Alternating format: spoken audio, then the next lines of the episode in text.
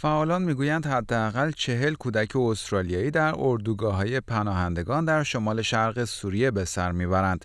پس از گزارش مرگ یک نوجوان استرالیایی در زندانی در سوریه، آنها می‌گویند اکنون وقت آن است که دولت استرالیا این کودکان را به خانه بازگرداند.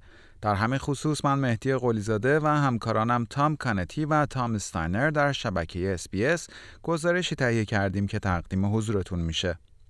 خانواده یوسف زهب که 17 خانواده یوسف زهب 17 ساله که هنگامی که بسیار کم سن و سال بود به اجبار برادرش محمد به سوریه رفته بود می‌گویند او در یک حمله داعش کشته شده است.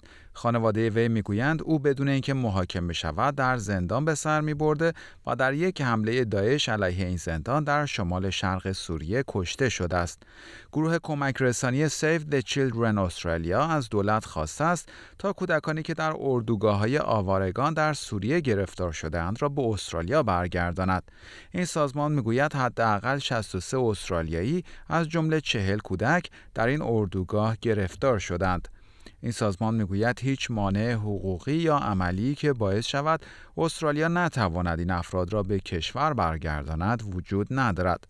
مت تینکلر رئیس سازمان Save مت تینکلر رئیس سازمان Save the Children استرالیا می‌گوید بارها به دولت استرالیا در مورد خطراتی که متوجه این کودکان تحت بازداشت است هشدار داده است.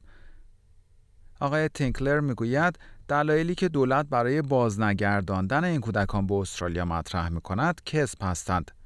آقای تینکلر می‌گوید دولت باید نگران افراطی شدن زنان استرالیایی باشد که در سوریه گرفتار شدند.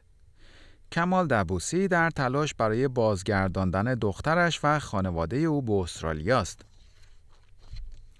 وی می‌گوید دخترش مجبور شده بوده در سال 2015 به عنوان همسر برادر محمد زهب که خالد نام دارد به سوریه برود.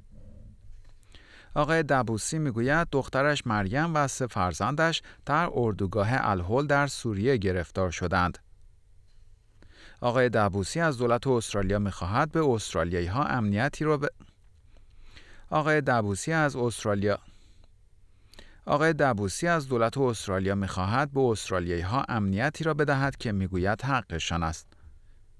یک سخنگوی وزارت کشور ماه گذشته به اسپیس نیوز گفت که دولت در حال بررسی وضعیت در شمال شرق سوریه است.